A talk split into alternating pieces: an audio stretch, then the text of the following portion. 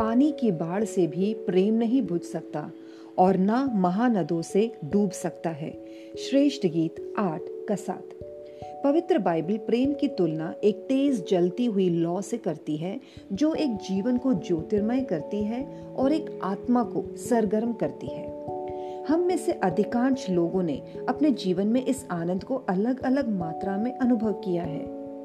अफसोस की बात है कि हम सभी को यह एहसास है कि गलतियाँ और गलत फहमियों से इंसानी प्रेम कम हो जाता है और खत्म भी हो सकता है।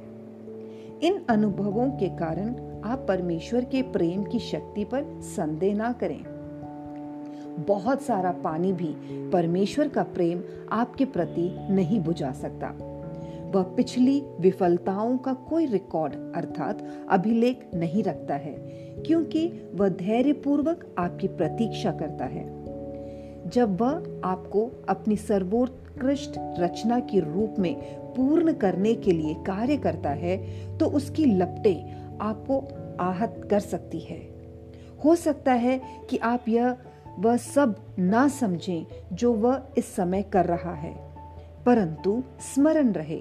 उसके मार्ग ऊँचे हैं और उसकी दृष्टि दूरदर्शी है।